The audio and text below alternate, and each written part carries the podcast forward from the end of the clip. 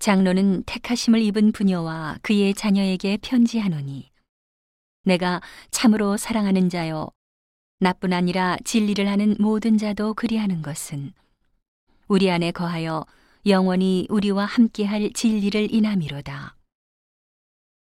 은혜와 극률과 평강이 하나님 아버지와 아버지의 아들 예수 그리스도께로부터 진리와 사랑 가운데서 우리와 함께 있으리라.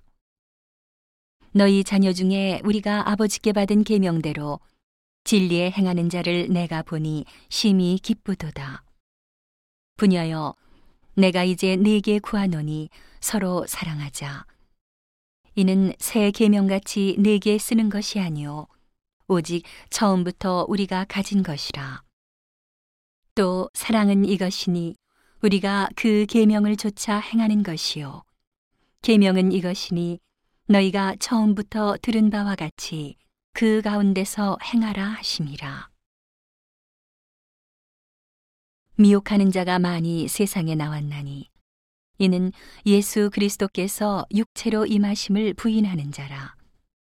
이것이 미혹하는 자요 적 그리스도니 너희는 너희를 삼가 우리의 일한 것을 잃지 말고 오직 온전한 상을 얻으라.